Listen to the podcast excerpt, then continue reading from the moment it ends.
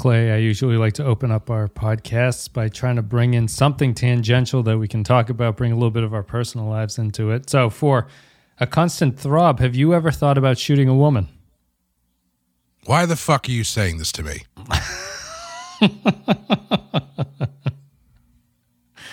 I don't think I've ever. I don't think we grow. We live in New England. I don't think we have enough of a, gu- a gun culture where it's something I've thought about. Is the only reason why I haven't thought about it. No, I don't know if I've if I ever seriously thought about shooting anybody. I probably not.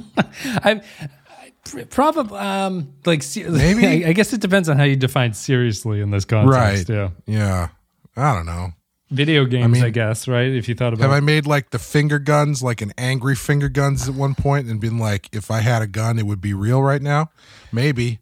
But uh, you know, who among us haven't? Yeah, it's it's a tough it's a tough sell, but I think we've all we've all we've all thought horrible things. But uh, maybe you know, I was just thinking maybe in a more of a gun culture part of the country, you do think about that. Okay, instead of like, you know, we're we're up here, we're in like the Star Trek Picard where we're fantasizing about running them over with like a Tesla or something. They're, they're fantasizing about just going the old uh, the old fashioned. I don't route. I honestly don't think I'm I really have violent thoughts like that as much. And I, I know it sounds like bullshit, but maybe I just don't interact with enough people anymore that I have like a, a kill list. Like, get- even when I'm get back out driving- there, my friend. You need to get yeah, even when there. I'm even when I'm driving, it's like, you know, I just acknowledge the piece of shit move you just did and then kind of move on with my life. yeah, I don't. um I, I just yeah I don't I think in order to develop that sort of intensity it needs to be someone you see all the time like when I was in high school there were plenty of people that I wanted to drop like an anvil on because I Yeah. was just sick of them but uh, I just you know I work from home so the only person who I'd like to shoot with a the only thing I'd like to shoot with a gun is my computer most of the time Right. Yeah. Yeah. Get your get your controller get your controller guns in, in order. No, it's um I don't think so either. I don't really I don't think I don't think I have violent thoughts. If I do, they're in like a sort of comical sense. There's no like Mm-hmm. uh, there's nothing serious about it, but I mean when I go to the gun range I buy the target that's like a caricature of like an Irishman right. yeah. but uh, aside from that, I don't know if there's anything any deep seated, internalized uh, racism towards my own people. No, no, I don't. I don't think so either. So no, neither of us uh, have thought about shooting anybody, let alone a woman. But maybe we've thought about um, just sort of awkward interactions we've had, and maybe we've stewed on that for the rest of our day. So we're going to talk about a constant throb. This is the third to last episode of Deadwood. We're going to take a break. We're going to play the music. We're going to come back, and we're going to break it down. You're listening to a podcast that is a lie agreed upon. Join Wes and Clay as they discuss HBO's Deadwood and tell you something pretty. This is a constant throb directed by Mark Tinker, written by W. Earl Brown, who's only the second cast member to get a writing credit. I was going to say that's that's uh, Dan Dority. Dan. Yeah. Yep, Dan Dority. I forget who the first one was. Let me see if I can quickly get through this and figure out who it is. It is Do you know how they get elevated to that point? Because that with Milch, it seems kind of uh, like he would take that stuff pretty seriously about letting cast members write things. He did. So it's um it was apparently Dority had been working as like an unpaid intern as like a writer's assistant on the side. Uh-huh. Um so he was putting in the reps and then he got a reward at the end of it. And you know, give, the, the the other one that was written by an actor on the show is Ricky Jay wrote Jewel's Boot is Right. Made for Walking in episode uh, season one. Um, right. but yeah, I mean, although it gives you a sense into what the uh, written by credit means, because in the Deadwood Bible, Dan Dor- uh, or Earl Brown says that he thinks he estimates that maybe only seven or eight lines of his made it in unaltered Sure. to the show. Sure. Yeah. Uh, so a lot of it is just he writes a draft. Milch gave him the idea about what the layout was supposed to be, and he wrote a draft, and then it gets rewritten heavily by Milch at the end. Yeah. I think that's pretty standard for most television. Yeah, for one- small prestige television like this too, like the uh, where you actually have control over things like that. Yeah, yeah. I know the Simpsons. The way the Simpsons work is they kind of, as a group, conceptual, or it's I think whoever brings, whoever pitches the idea for the episode, writes the episode, writes the first draft after people kind of they kind of like pitch it around a little bit, and then uh the everybody kind of Reads it as a Pit- as a room together. yes they sort of punch it up as a room and then they go back and the same person goes back and and redoes the does the second draft but it's very much like a group group effort Yeah, yeah. That's I'm sure it's the way for a lot of this stuff. But yeah, that's why the uh, the credits maybe don't mean as much uh, as you would expect. It is pretty much all David Milch. I I don't think you can have the consistency of language in the show without that rewrite process. Yeah. You know. Yeah, I I would be. It, it seems so specific that it, it- it feels like it would take a long time for anybody else to really click into his style Yeah. without it feeling like an, an impression. You know, Yes, right. Yeah, exactly. Yeah. Maybe it's just rewriting everything to make it sound like it's not an impression. He just writes it in his own words. it's like that uh, that fourth season of Community where it all felt like it was like this is what a Community episode is, right? Like, Yeah. gu- right, guys? Yep. And it just wasn't quite there. Not the same. Directed by Mark Tinker, written by W. Earl Brown. In this one called The Constant Throb, Alma is shot at in the thoroughfare. Swearengen leaps down from his balcony to escort her into the gem. Adams guards Sophia at the schoolhouse. Hearst tells Jerry that the elections will not inconvenience him. Jewel brings food for Alma. Stapleton continues to beg Claudia for sexual congress. Hearst sends Jerry back to Yankton, where he will direct the troops' votes. Reinforcements are called from Cheyenne. Dority brings Ellsworth back to the camp, slung over his shoulder. Swearengen asks Alma to complete her walk to the bank to, quote, get the fucking angler ful- fulminate, ful- fulminating, excuse me. Hearst spits in Farnum's face. Hearst's man's Barrett brings a note for Swearengen. Barrett is combative, and Swearengen cuts his throat. Jane tells Joanie of her dream about Bill's death. So we're entering the final run here, a constant throb. This is generally, I think, when the show starts to pick up a little bit more of a um, energy going into the last couple episodes. Uh, that's my memory of it anyway, because it's been kind of a uh, meandering season, I guess. I still love it, but I guess I, a lot of reviews call this a meandering season. I feel it meanders as much as all the previous seasons did in a lot Sure. of ways. Um, Yeah. but yeah, this is a constant throb. I love this episode, um, but I'm curious what you thought about it. We're meant for maybe rethinking your tenure here, huh? Maybe two in the aftermath. The shot's author had designed Mr. Ellsworth had been moved to take steps, or Sheriff Bullock would. That'd justify a violent answer. The author being Mr. Hearst. Him? Or him having made cause with your first husband's family. Pinkerton's presiding over the vows. We've wired Bullock to counsel restraint. We've Ellsworth trussed up downstairs. Little in the past commends me to your trust. I'd ask you, accepting the premise that you are bait, not quarry, complete your walk to the bank. Get that fucking angler fulminating. Tangling his fucking tackling the fucking like. Mr. Sword. Sorry. I also love this episode. This might be one of my favorites of the season. Uh, it's it's probably one of the funniest, top to bottom, um, and uh, it's yeah, it's just ev- everything. Everybody's got kind of like a bit of a zip behind what they're doing, and the shooting at Alma is a really interesting way to kick things off. Um, probably probably my favorite scenes with Jewel in the entire series, That's very, arguably. every step of fucking adventure. yeah and it, it's and it's just, yeah it's just really it's really good it's really funny um it, and it, it it balances that stuff in the way that the show's really good at where it's it can it can be very funny but also it can get pretty serious on on the on a turn on a dime um Yep. The only thing uh, that i knowing that there's only three episodes or two episodes left now at this point before everything goes away Yeah. uh, I can't help but feel like we're just wasting time with Langrish. Yeah. Um, We could, we get- should- is we- this his daughter that showed up and his estranged wife or something? I don't give a shit. we can focus the the Langrish thing is the we- weakest part of this episode, I think by far. And I I I I guess I'm glad that you're confused about it. I'm I'm very confused by the the plot, I guess. Or, or like I'm I'm confused by it while I'm watching it. And when it's over, I kind of understand what they were going for with it. it's just I'm I'm extremely distracted that it's like, has this woman been in the camp this entire time? I have like, no idea. Where where did she come from? And and the way that he's talking about the um the prostitute who's going to join the troop, right? Because he boots this woman out so that this other woman can take her spot. Is the the basic like Oh, is that what happened? that's what's happening? Yeah. oh, okay. I didn't catch that. There's a stout woman, the Countess Berman, fires and hires for the troop. You will meet her at the theater should you appear and apply.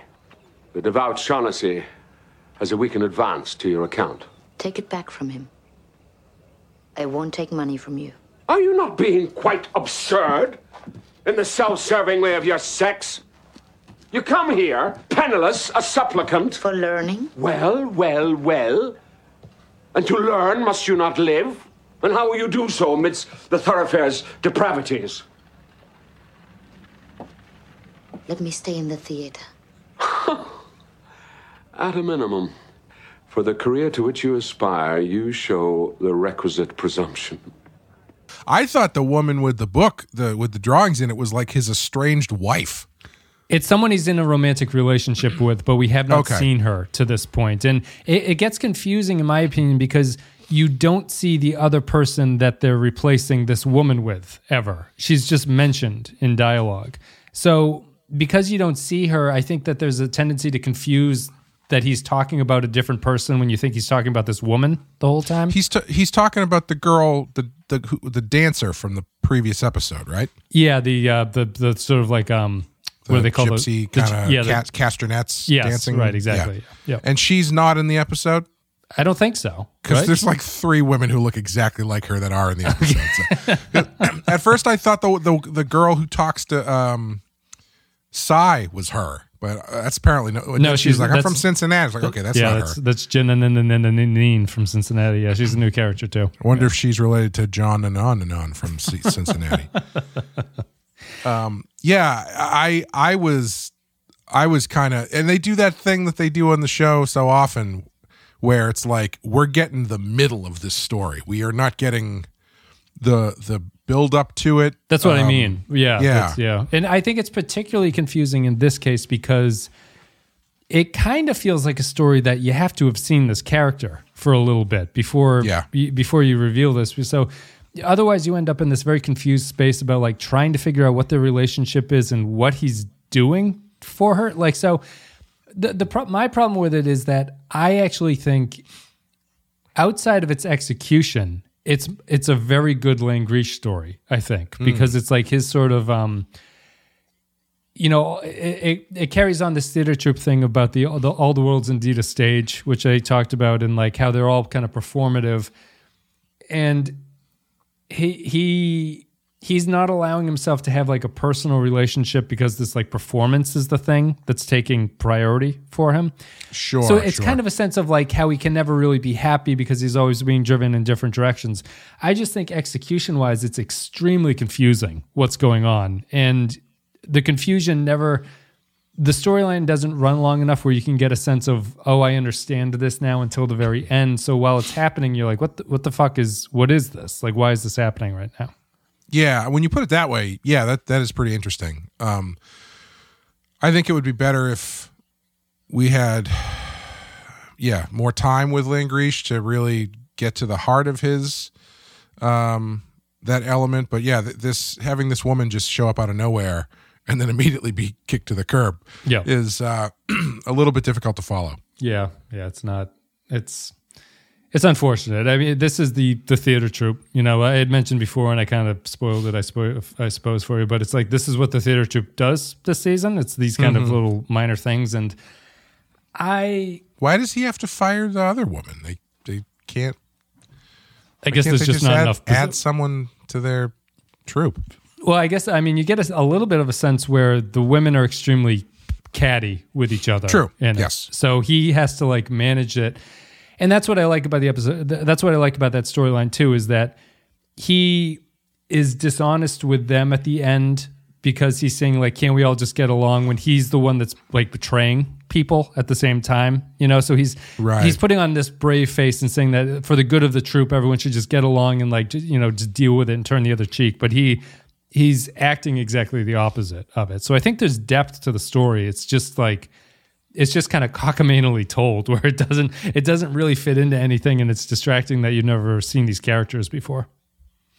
Yeah. Um it's so strange that they choose to do this. Some like even the whole episode kind of starts in the middle of a story to a certain extent because it's you know, they fire at Alma and then stuff is going down and then they just casually mention that Seth is not there and he's Yeah, he in some off, other uh, town. It's like, oh, okay. I yeah, I, I I keep forgetting that this show does this where it's like you're not necessarily going to be privy to every movement of every character. Sometimes it just starts with them in certain places. Yeah. Which is again, it's it's not bad. It just takes getting used to. And yet three seasons in, apparently not used to it yet. no, agreed. And I think what happens the the Langrish storyline is saved a lot by Brian Cox. I think because he's great in it. Like even course, yeah. even if you don't understand what's going on, you he's doing the best he can to sell what the emotional like truth to the story is supposed to be. Uh, but yes, Bullock is not around. Um, this one moves. uh, The reason I I like this one because it it it's what you were saying. It has a um outside of the Langrish Theater Troupe storyline, it has a certain energy to it that has not been in the season really to this point. It feels like um it feels like they're trying to wrap things up, right? Like the, the the most obvious way I guess you can bring it up is that this is the episode where they've been wondering what Hearst has been doing the entire season. That's been like a running plot line is that they're never quite sure what the actions are he's taking and why he's doing it. yeah. And they seem to identify in this one, he's actually acting out of boredom a lot of the time. and Hearst himself um, backs that up because when he has this scene with EB where he's pissed off about what's happening with his man over at Swearengen's, he goes down and he yells and he takes it out on EB. He mm-hmm. has a line in there where he he I forget I don't have exactly what he says, but it's along the lines of like he's waiting for a, re- a result and he's very impatient about it. Mm-hmm. And mm-hmm. Hearst doesn't deal well with impatience and boredom and not being sure of what's going on. So he's been stirring the pot, and they've been building to this, but it's it's been done in episodes where you never really feel like it's a. Um, I guess you think that you might not ever get an answer about why Hearst does the things that he does, but in this one they kind of identify it, and through identifying it, it's the first one where there's this cathartic taking it out on Hearst's man, which is this like the the Swearengen torturing that guy and then killing him at the end. And so you you it's one of those cathartic episodes that you feel like you've been building for, and it feels like very happy and like relieving when it when it's all said and done. But it also has an energy that carries it through all that stuff. And I think that it's like a it's a very lively episode, I guess, in that way, and it makes you sort of like. You know, you're fist pumping for taking it out on this guy, but at the same time, I think it's going to follow the, the Deadwood example of all good things have bad outcomes somewhere down the line. Sure. So we'll see, see where it goes. How well do you know the other guy? Who would that be? The my man Dority killed, the captain. We served in the 69th New York. Was that a Mick regiment? Mm-hmm. What were you doing? Cutting throats. I was asking whose flag you were under. The famous Cocksuckers Brigade, Is that so? command of the All Whore Detachment. Distress you? When my man downed your friend? Let me tell you something, Mr. Swearengen. You don't scare me. And you don't fucking know what happened with the 69th New York. I will tell you this. I didn't like what happened to Joe Turner. Mr. Hearst came to him and said, make it last, even if you gain the upper hand and can kill him. And I think that was halfway selfish of Mr. Hearst, whereas Joe could have killed your man and didn't, and look how it wound up.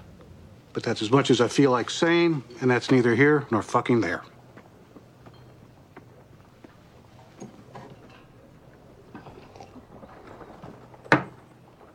Fair enough. All right, then. All right. And I'll tell you this. You don't seem halfway like such a halfway bad fucking person.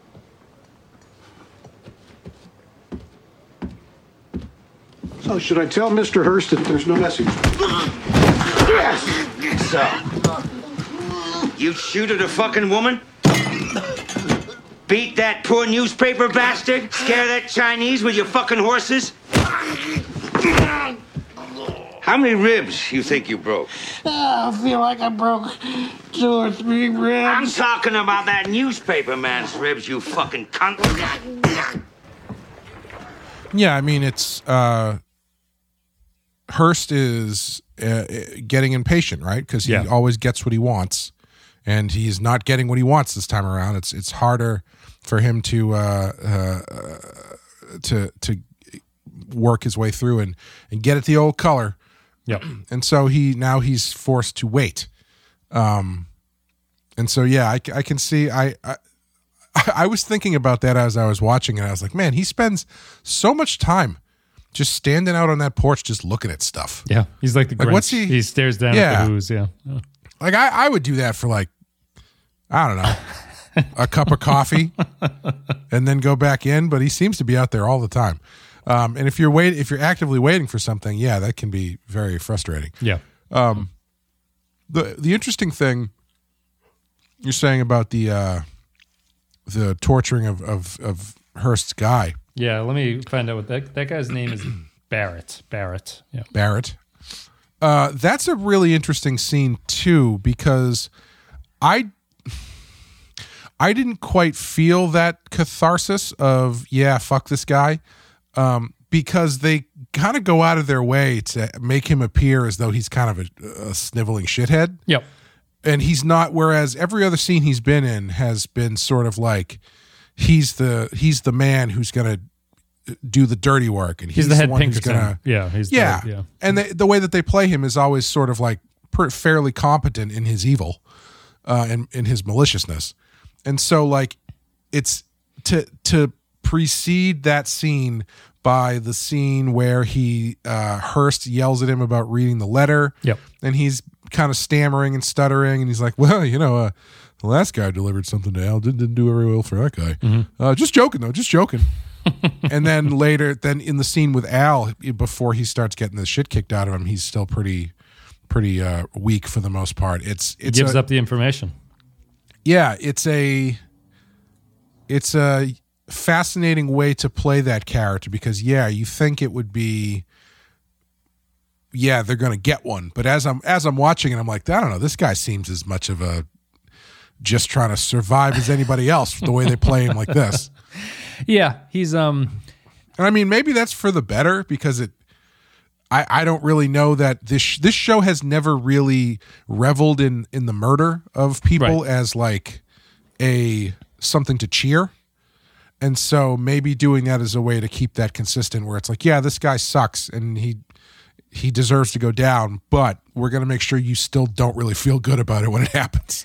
Yeah, I find it cathartic because you do have to remember that this is the guy who attacks Merrick Merrick for no good reason, really, just because Right. Merrick published something. Um, he's doing Hearst's dirty work. He's bringing in the Pinkertons. The, the Pinkertons are spoiling to, you know, as they say, he shoots at Alma not with the intention to kill Alma in this, but they that they want to draw a reaction from other people who are seen as threats to Hearst. So they want Bullock to react and they want Ellsworth to react to this, so they can kill those two and get away with Yep. it. And so there is a maliciousness to the Pinkertons too, just because they're like the army for the wealthy and they're the army for Hearst at this point. I find it cathartic in that sense, and also just the the the reason I love the the Hearst thing where he makes him read the letter and he sort of mm-hmm. stammers through it and he says you don't read so well. I think that's just that's like a great Deadwood Milch thing, which is that he can't read the letter, and the only point of that scene is to fit into the context of Hearst because Hearst is pissed off, so he takes it out on this guy. But what it what it's doing is it's laying the stage for the metaphor that this guy can't read what Swearengen is going to do to him. Like they're they're setting up that Oh, he- sure. he's not particularly he can't read the situation in the same way that he can't read the letter, and mm-hmm. and so I.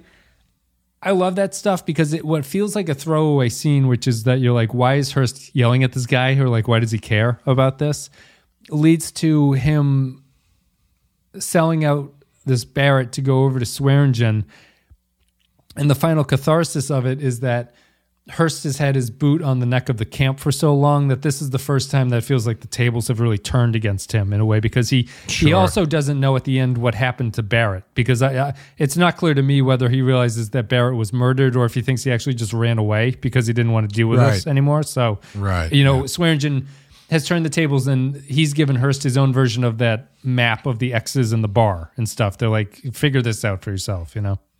Yeah, and it, it does a good job of setting up the fact that he can't read because when he goes to Al's, Al holds up that sign that says "I'm gonna fucking kill you." And he just doesn't even doesn't, doesn't doesn't even read an it. he Yeah, also I- defended it's, uh, Captain Turner. Do you know? That's true. Yeah. Yeah. Um, I really like that scene when he makes him read the letter because he he looks down at the letter. He goes, "Yeah, that's that's, That's a good, good. letter." And he's like, "Read it out loud."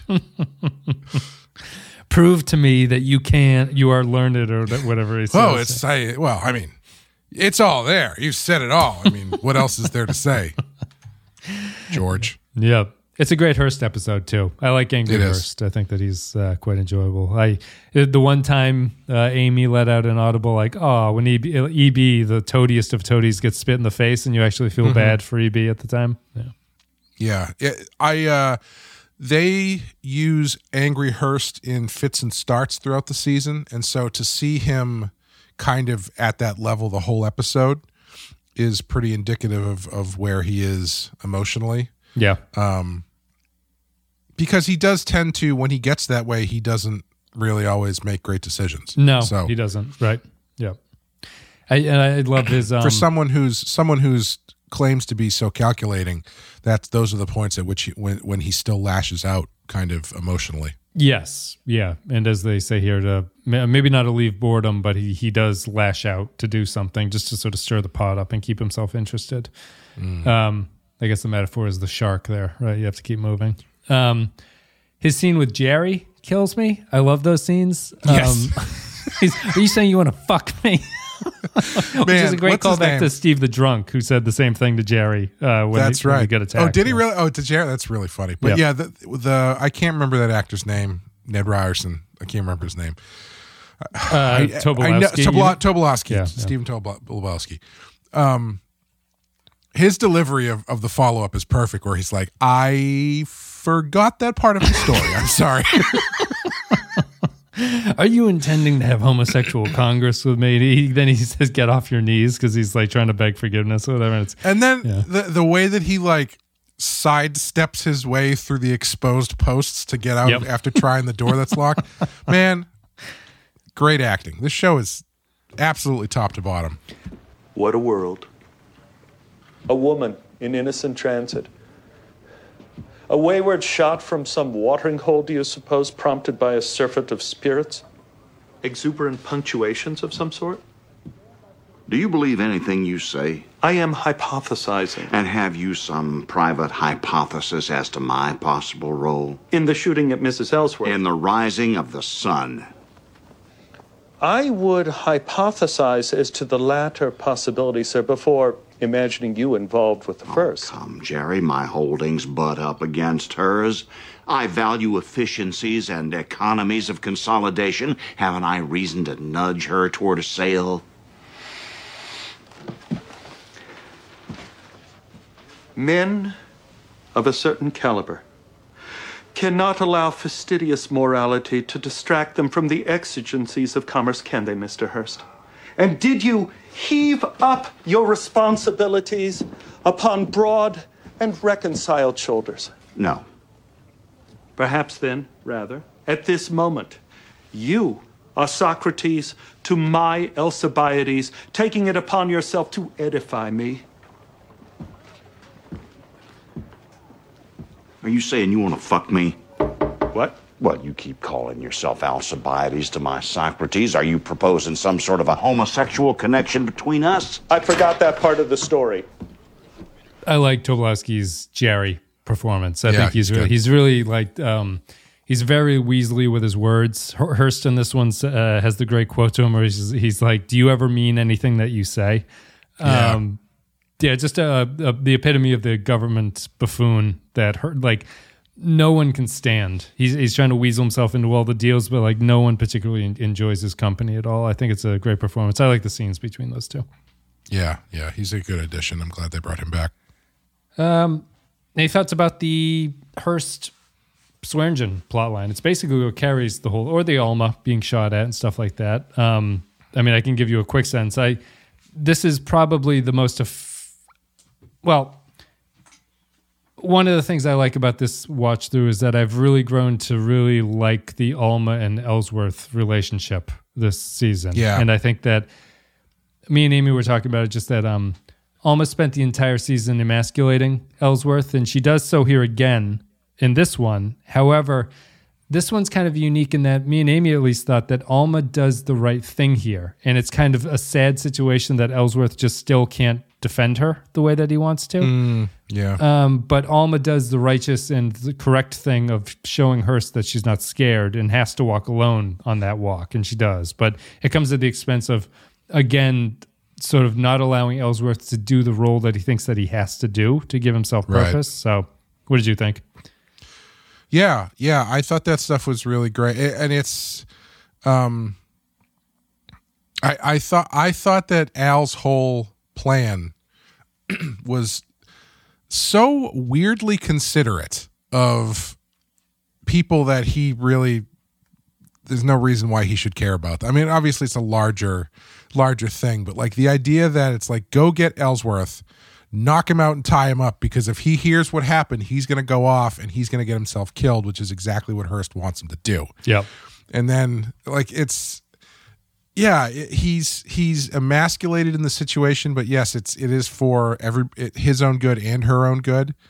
Um and I, I, I he I guess it's it's like partial partial emasculation because he kind of he does agree eventually be like yeah okay I understand yeah um but yeah I thought I thought the uh the Alma stuff was really good I really liked her walk when she completes the walk was cool I like with, the I like uh, the, the sh- I like the way they shot that, which is that the Pinkertons Yeah. and the the town people are walking on other sides, opposite sides of the thoroughfare, eyeballing each other.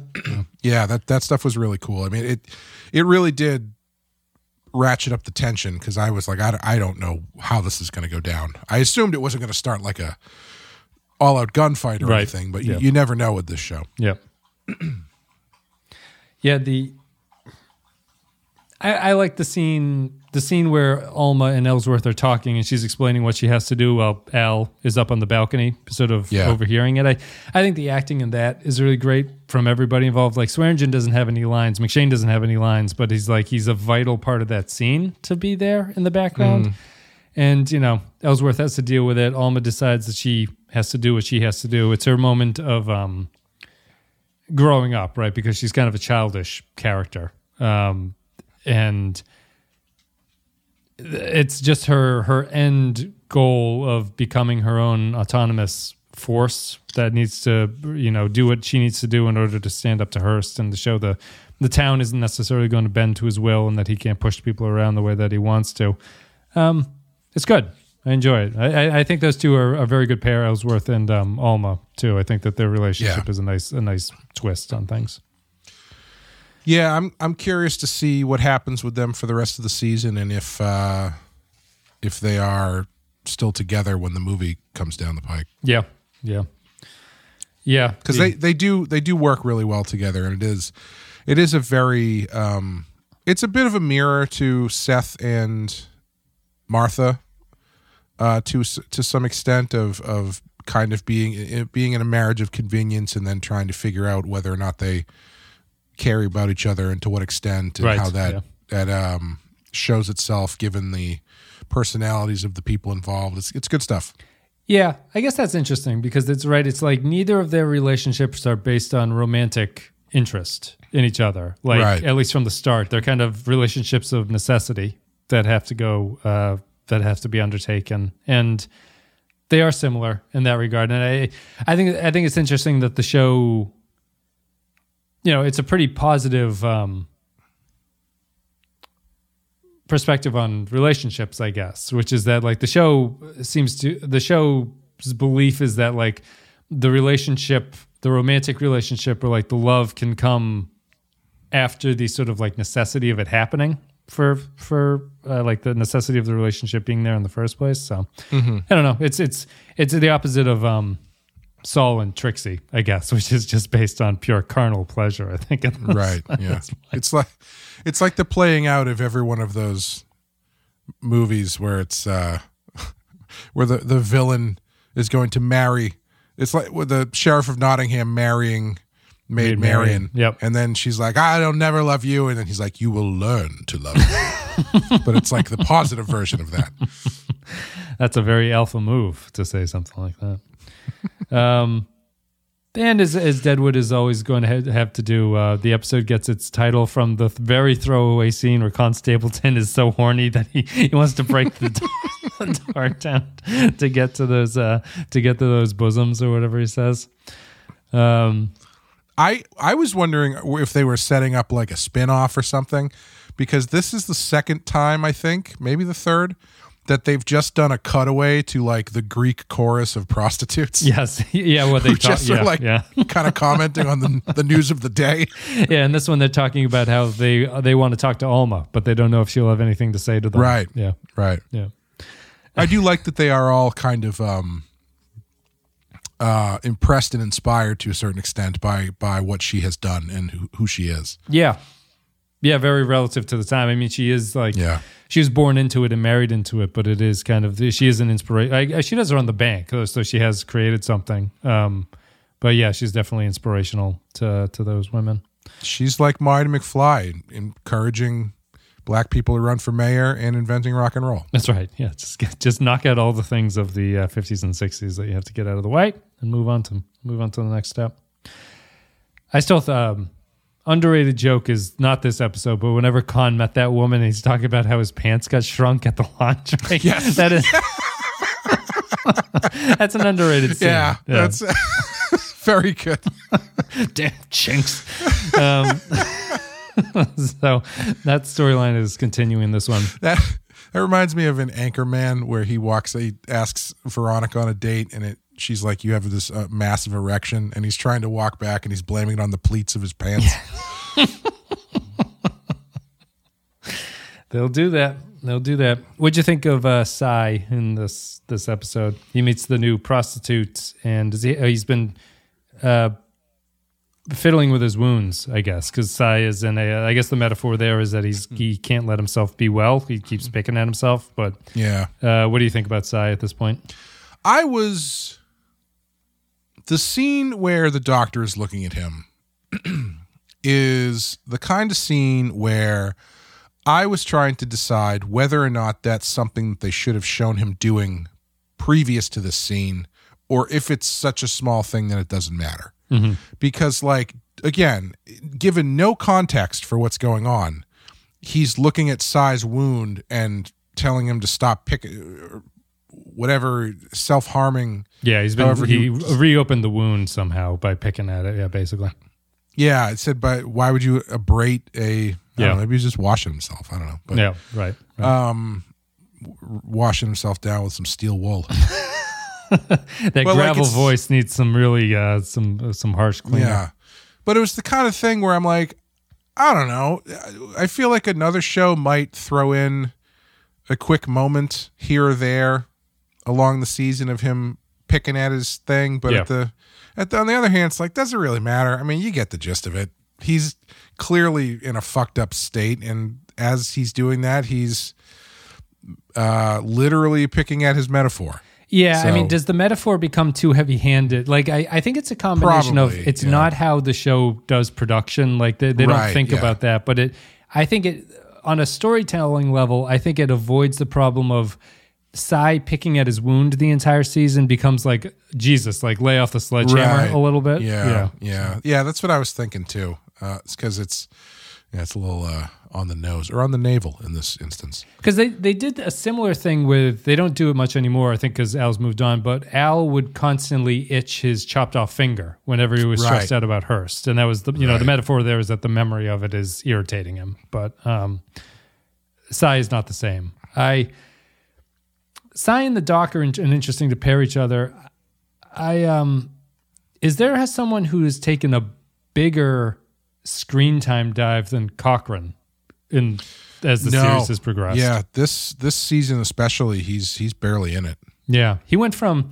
I think one of the reviews was saying like I, I think he got nominated for an Emmy for Best Supporting Actor in the first season, which Mhm. is probably deserved because he's in it quite a bit, and he's really he got tuberculosis in this season. I think that's the only thing that he does. Right, he gets sick and Yeah. otherwise takes I would care of his eye. say, I mean, I it's obviously not equal screen time, but Wu has taken a huge hit the Yeah, last yeah. couple seasons.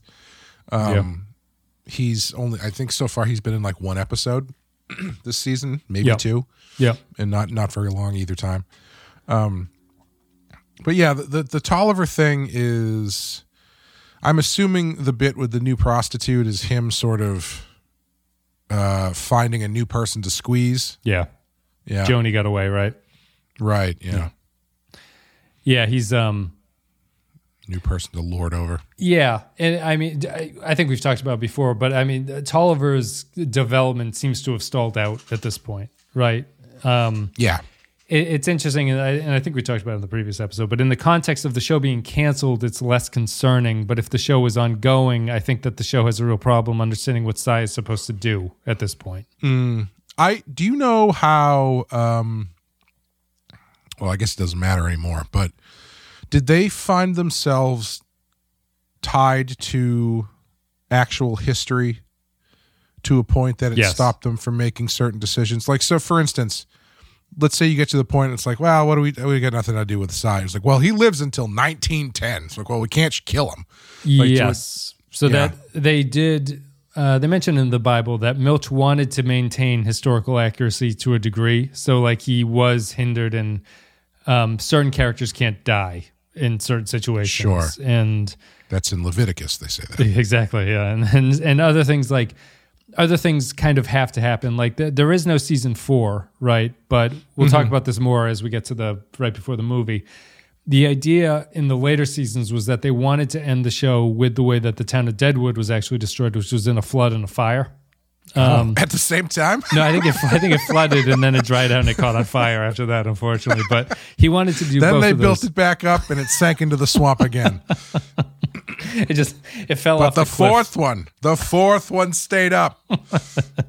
they wanted to do that, uh, but they obviously never got to the season. And Yeah. spoilers, it doesn't happen in this season. But they were constrained that way. Like Milch talks about that. He he wanted to maintain it to be at least somewhat historically accurate. So he's not allowed to get rid of people that are not allowed to get rid of um, Mm. in that way. Like he stayed true to um, Reverend Smith, right? Like Reverend Right, Smith died in the way that they lined it up historically was that they just dropped his body in the road because that's how he was found in real life instead of dying Mhm. of murder. You know, They don't want to do that thing where it's like, well, it says here, Cy Tolliver went to Wichita and for a week, and we pause it. What if that week was actually eight months? it was, it was a long, long trip. But at the same time, George Hearst is apparently in real history a very benevolent capitalist. Like he was apparently fairly Oh, progressive for his time. So that's just one of those things. Mr. Hearst. Have you enjoyed yourself today, Farnum? For reasons I find elusive, the day has quite displeased What me. What will help you find a name for your feelings? Shall we cut open your belly for you to wrap your guts around a pole? You seem distraught. I am not! I await an outcome, and the readying for it wearies me. Oh, dear. Have you smelt human flesh on the spit? How would I have? I know the smell. You have been to and fro in the world. It pleased me to find out. Well, then, fine. Don't you want to wipe that off? No? You would regret my coming back and finding that you had cleaned your face. It's a good thing he wasn't around to write angry letters like Kareem Abdul-Jabbar. Listen, kid. Um, did did I tell you the sto- uh, Did we did we already go over that about the Kareem thing with Cordy? It sounds About familiar. I, I couldn't tell you the story Yeah, back. Yeah. So I apologize if I've already said this, but um, one of the in in winning time, one of the things that was was uh, Kareem objected at objected to is a scene where he tell a kid come in, comes and asks him for an autograph and he tells Yep. him to fuck off. Yep. And he says, "I would never do that, never in a million years." Well, our friend Sean Cordy, who had been on the Star Trek podcast years ago, Yes. um, has a story about going to a um, uh, Revolution game, New England Revolution game, in, and he was in a box. Yeah. And Kareem Abdul-Jabbar was in that box, and so his dad said, "You should go over and ask him for an autograph." And so he did, and Kareem told him to piss off. so selective memory about thine self, Kareem. Sean can be a consultant for uh, for that HBO show or Showtime or whatever it was on. Yeah. That's But I guess Kareem won that battle because Yep. the show got canceled. Listen, kid, I'm out there busting my ass every day. Exactly. Have you have you watched Winning Time? no, I had- not outside of like a trailer or That's something. They show the filming of that scene. Oh, do of, they? Nice. Of of airplane in like the first episode, and uh, when they call cut, the directors are the actual directors of airplane are Zucker, Abrams, and Zucker. Yep. That's that- pretty fun. That's a, that's a nice touch. Those guys must be old at this point, right? Do yeah, they, do oh, they yeah, they're like in their seventies. Oh, No, okay. no, they're just there. I mean, it's it's like it's a half second Yeah, shot. yeah, yeah. Well, John is the person that that would happen to, so I'm glad that he. I'm glad, that, I'm glad that I know. Maybe it's maybe it speaks more to about Sean than it does about Kareem. Sean, I mean, yeah, I, I know, I know, it's it's only in a perfect movie world that you come up with a perfect comeback. But I mean, Sean should have just said, "My dad says that you're not trying that hard at uh, the games or whatever." Um. Anyway, back to this. Is there any plot line that we haven't touched on here? Uh, we didn't talk about Johnny's Jack in the Box story, which I really Oh, liked. Sometimes I you love wind it up. Johnny. Yep. Yeah. He's man, this show is just so good at giving taking these side characters and giving you one moment in a random episode that just endears them to you for life. And I can't remember what it was with Johnny, but I know there was one. And ever since then, I'm like, Johnny's the fucking best. wasn't when he said, "If you tell me it wasn't an ass fuck, I'll believe you." In the previous episode, it might have been. It might have been that one. Yeah, Johnny's um excellent little uh excellent some side character stuff. Everyone everyone has stuff to do. It's one of the nice things about the show. Oh. Maybe to limited degrees if you're Doc Cochran, but everyone's got something. We didn't talk about uh, Joanie and um, Oh, that's right. Jane. I, I yeah, and I feel bad. Maybe the uh, maybe I haven't um I don't know how you feel. I feel maybe I've given short shrift to those characters in our podcast about the show. Um I don't know if you would agree with that. I I think the problem is that I like them but I don't I don't super emotionally connect with their story in a lot of ways. Sure. Um mostly like we've talked about Joanie's thing where it feels like Joanie has just kind of been stuck for a long time and she's not she's not strongly drawn enough in a way that you feel there's no moment where Joanie stomps on a Pinkerton's balls, right? Like there's no Right, there's no like catharsis thing. And Jane, I like Jane, and I really like her speech about the dream, her monologue about the dream. But I, I just don't. there are tough characters and stories to talk about on the podcast, if that makes sense. Some fucking day. It was a good day. Only wish some of Hearst's pistoleros had come to test our mettle. Once my Derringer was empty, you would have been firing for the both of us. And equal to the task, believe you fucking me? Not that I wouldn't have regretted them children having a witness. Can I tell you something? Okay. Uh, some stupid fucking thing. Stupid fucking dream I had. Okay. I dreamed last night uh, I was clambering up a fucking creek bank, which is often required of a drunk. It was dark, and I couldn't tell where I was till I cleared the bank and come face to face with Charlie Utter's ugly mug. Now, Charlie's, as usual, on the lookout for Bill. That's his usual too, losing at poker inside the joint we're outside. Where are we, Charlie? I And this could be any fucking place the last number of years. And he said, Jane, don't you know? This is the number 10 saloon here in the camp where Bill's gonna fucking get killed soon. Jesus Christ. How do you know, Charlie? I asked him. He said, Don't you know, he says, at some point, we know these fucking things. Don't you know the world says its fucking name to us? What the fuck? What the fuck do I have to dream about this for? I say to Charlie. Wasn't I miserable enough?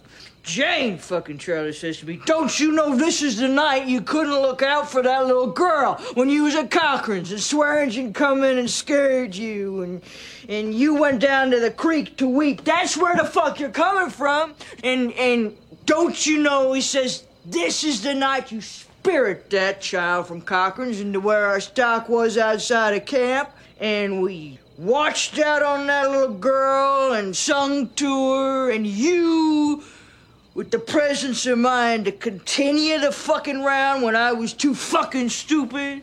And you said you roll, roll, roll, and I said roll, roll, roll your boat, and we had this. Yeah, yeah. I will say that that um, that monologue was veering a little close to simple Jack territory for me. Where Okay. I was like, I like I what she was saying was good, but just like she's doing the whole thing through that drunken Jane thing. Yes. and there's a part of me that's going like, all right. This maybe this doesn't hold up if you really let it air out. Gotcha. this. Limited- this style here. Yeah, limited Um, doses. but yeah, the, what she was talking about was was great. Like and uh, um, like the callback to what happened with Al was really good, and how that's basically kind of uh, informed everything she's done since then. Yeah, yeah. which is really great. Um, Yeah, Yeah, just dreaming about that- Bill, dreaming about her happy moment with Charlie and the girl and stuff like that, and you know, just sort of, um, yeah, reliving reliving her story essentially with the, the the sadness of never really being able to get what she wanted, and that's why she keeps repeating the line, and then you kissed me, and then, then they kiss, and that's the end of the scene. Yeah, I think we've been giving him short shrift just because the show has kind of done that. Yep. Um, because like like anybody on the show, uh, they kind of get slotted into uh bench care bench players in in favor of the other stuff that's that's uh, more exciting. However, we'll say because I just looked it up, according to the New York Post. Uh, Doc Cochran, Joanie Stubbs, and Cy Tolliver are all fictional characters. So they could have killed Okay. off Cy Tolliver, Sure. but they didn't. Uh, Yeah. and they could have just said to Joanie, Joanie, why don't you just leave town? Why don't you just leave? Yeah, Joanie. I mean, that makes sense with Cy. I probably should have remembered that because we've we also talked about how um, they held it over Tolliver or over Powers Boothe's head that Cy could die from these things Ah, uh, between yes. seasons. So, yeah. So thank you for refreshing my memory. But uh, maybe if, if there's a better name that is not historically fictional, uh, that you can't do things with them. But I like the the the thing about the booth one is that I like the performance so much, but it's clear that the character doesn't have anywhere to go. Really, like he's he's just done at that point. I think that Yeah. the same is for the the thing that Cy has going for him beyond the fact that I love the performance is that Cy has an impact on the town storylines in a way that Joanie and Jane don't. Really, Yes. you know. Uh, yes, I would agree with that. Yeah. so it gives him a little Yeah. bit of oomph to his story. I think they're trying to give her a little bit of that agency back, though, by uh, like, I think last season she was really kind of all over the place and what she was doing. I think last season she was kind of in the position that Langrish and the, the uh, theater troupe are in, Mhm. where they're doing what they're doing, but it's really kind of disconnected from everything else that's going on. Like, it's it's great for Joanie that she's trying to break free from Cy and to start her own place and whatnot. Um, but it's not really connected to anything until uh, Wolcott. Wolcott, Yeah, Wolcott, right? yeah. Until Wolcott kills everybody. Right. Um, whereas this season, what she's doing with the kids seems to be uh, helps the town sort of modernize itself. Um, yep. X, Y, and Z. She's helping out Jane to kind of bring her back to the real world. Building So things. she feels, Yeah. yeah. she feels more. And I mean, I guess that's probably part of it too, right? Like, I think for her, she kind of needs to hit that bottom before she can um, readjust what she's she's about and and uh, uh, start doing stuff that is um, what's the word I'm looking for for here uh, more productive. Yeah, productive. Yeah, I I guess it's just that her her storyline is very um I don't know if abstract is the right word, but it's like it's it's very symbolic or something. Like there's not a lot of concrete action tied to it. It's just It's a of, lot of her sitting around, kind of looking distraught. yeah, looking distraught and like you know she she'll have a small convers- conversation with someone that will inspire her story and it shows you that she's developed and like when Cy comes around she's not scared of Cy anymore the way that she used to be and there's stuff like that but it's it's just not um you know even in Alma's terms like I feel like the strength of Alma's character is the fact that she's unlikable and likable at the same point but she has these strong relations with other characters on the show like Ellsworth and Swearengen um Mhm. and the the Joanie and Jane just they have they have each other, and that's nice and it's good for them. But it's just not it's not as compelling of a story as some of the other ones are. Yeah, yeah, I would agree with that. Um, Apparently, also uh, Bullock marrying his brother's widow is made up. yes, that's that's uh, I knew that that was made up. Or there's what's the is it made up or there's something? the the fact that there's no evidence that he had a brother, but he and he and Martha were apparently childhood sweethearts. That's right. Yeah, they were childhood, uh, so they knew each other for a, a very long time. Right. But maybe I mean maybe they mean they were uh, her son's childhood sweethearts. So for the childhood of her son before he died, before got they were sweethearts. trampled. It's all about the way you interpret the words, Wes. It is. It's what the meaning of is is. Um, Exactly. anything else about this one? Uh, I think that's no, those are all the think that's storylines. Yeah.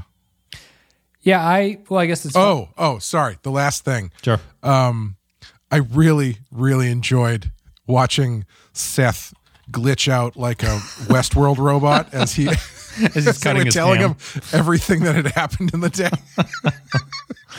and and Seth. It took me it took me a minute to realize what was going on, but like it's a perfect wordless scene where it's like they just cut to him and he's like twitching, freaking out, and then you realize, oh, he's at dinner with Sol and Martha, who probably just told him everything that happened while he was gone. Yeah. And it's just excellent, excellent stuff. Do you um? I like the concept of it. I thought it was another scene of the miscasting problem for Bullock. I I did I did think as I was watching it, I was like he's he's stuck on his Seth Bullock switch is in is in the on position. Yeah. Like it was it it seemed like he was it seemed like a rehearsal or something where he was trying to find the the correct response and so he was running through all of his Yeah. his whole uh, library of Seth Bullock expressions. um He's like but- he looks like uh yeah his, his book he's he's kind of doing like a, a, a low energy version of like um Will Ferrell's like Harry Carey impersonation Yeah. where he's just like ah, his head is he's shaking. like he's like the early stages of when Roger Rabbit drinks a, a drink of liquor before his his the steam comes out of his ears and he rockets through the roof. yeah yeah For all the kids listening, Roger Rabbit is a fictional character from a movie called Who Framed Roger Rabbit from 1987. could have killed him. He's fictional. Um, yeah, I, I, I uh, yeah, I, I feel bad. I like Oliphant, but I just, I, I really do think that Bullock would have probably maintained a stronger presence on the show if he wasn't, um, Yeah, if he wasn't cast that way. But I'm not even sure it's necessary. You know, it's like there's what it is. Would you, would you say that Swearengen is the main character of the show? Oh, and- yeah, through and through. Okay. Yeah.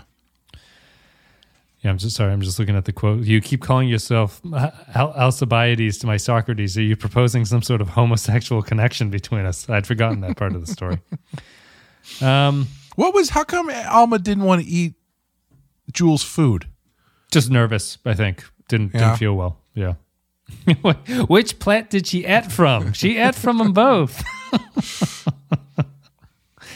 uh, just uh, Trixie making Jewel feel happy. Um, and if I another great band name is uh, the Cocksuckers Brigade,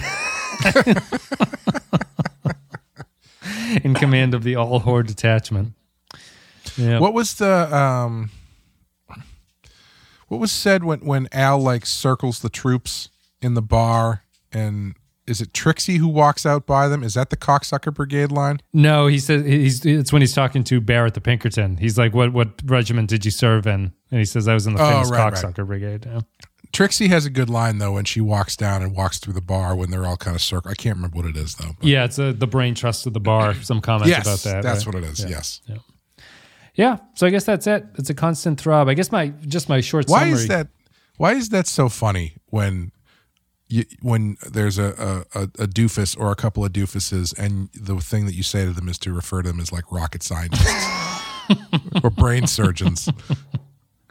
Just look at these brain cells rubbing together over here. Look at the, the things that we've got cooking up. Tom Nuttall's in that group too. And Tom Nuttall's being competent. Um, yeah. So as Deadwood wrapping up, I, I like Constant Throb. I think that it's uh, well paced. I, I like all the episodes. It's Yeah. just it's one that like it really it held my attention. I like the catharsis of the the turning of the tables on Hearst. I like Angry Hearst. I like the interaction. I love the Jarry and Hearst scene. I love the Hearst and AB scene. I like the. Al- It has another um you know, ju- we didn't really talk about it, but it's kind of uh, like all of the some of my favorite scenes from the show are, are Swearengen talking to somebody in his office. There's just so many Yeah. great scenes of him. In this one, it's him and Barrett talking. Him and Persimmon Phil have a great uh, interaction in the first season. It- it- all that stuff, and it it has one of those scenes here, which is the Barrett and Swearengen scene uh, in the office. Um, just good stuff, I think.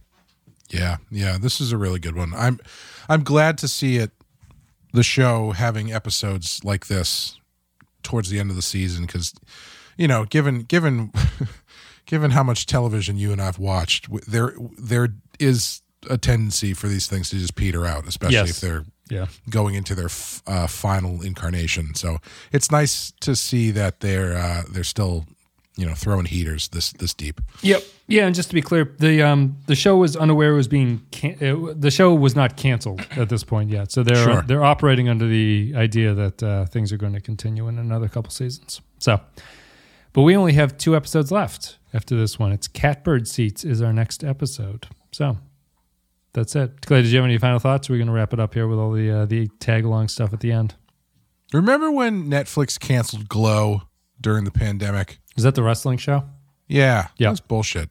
That was They were just about to start record. they start. They were just about to start doing season four, and then they just canceled the whole show. Yep. And it's really unfortunate because that was a great show. They should do a movie. They should do a movie like they did for Deadwood, but for Glow. Right, just uh, 30 years later, all the actors come back and it's not quite the same. Yeah. Yeah, we'll um our plans are we will do the Deadwood movie. We'll take a little bit of time off uh to give ourselves get ourselves into the mindset of what it was like to have the Deadwood movie come out like 15 years after the show ended to, to see if we can forget We few going things. to. We're going to uh, do an episode where we react to 9-11 in real time. That's right.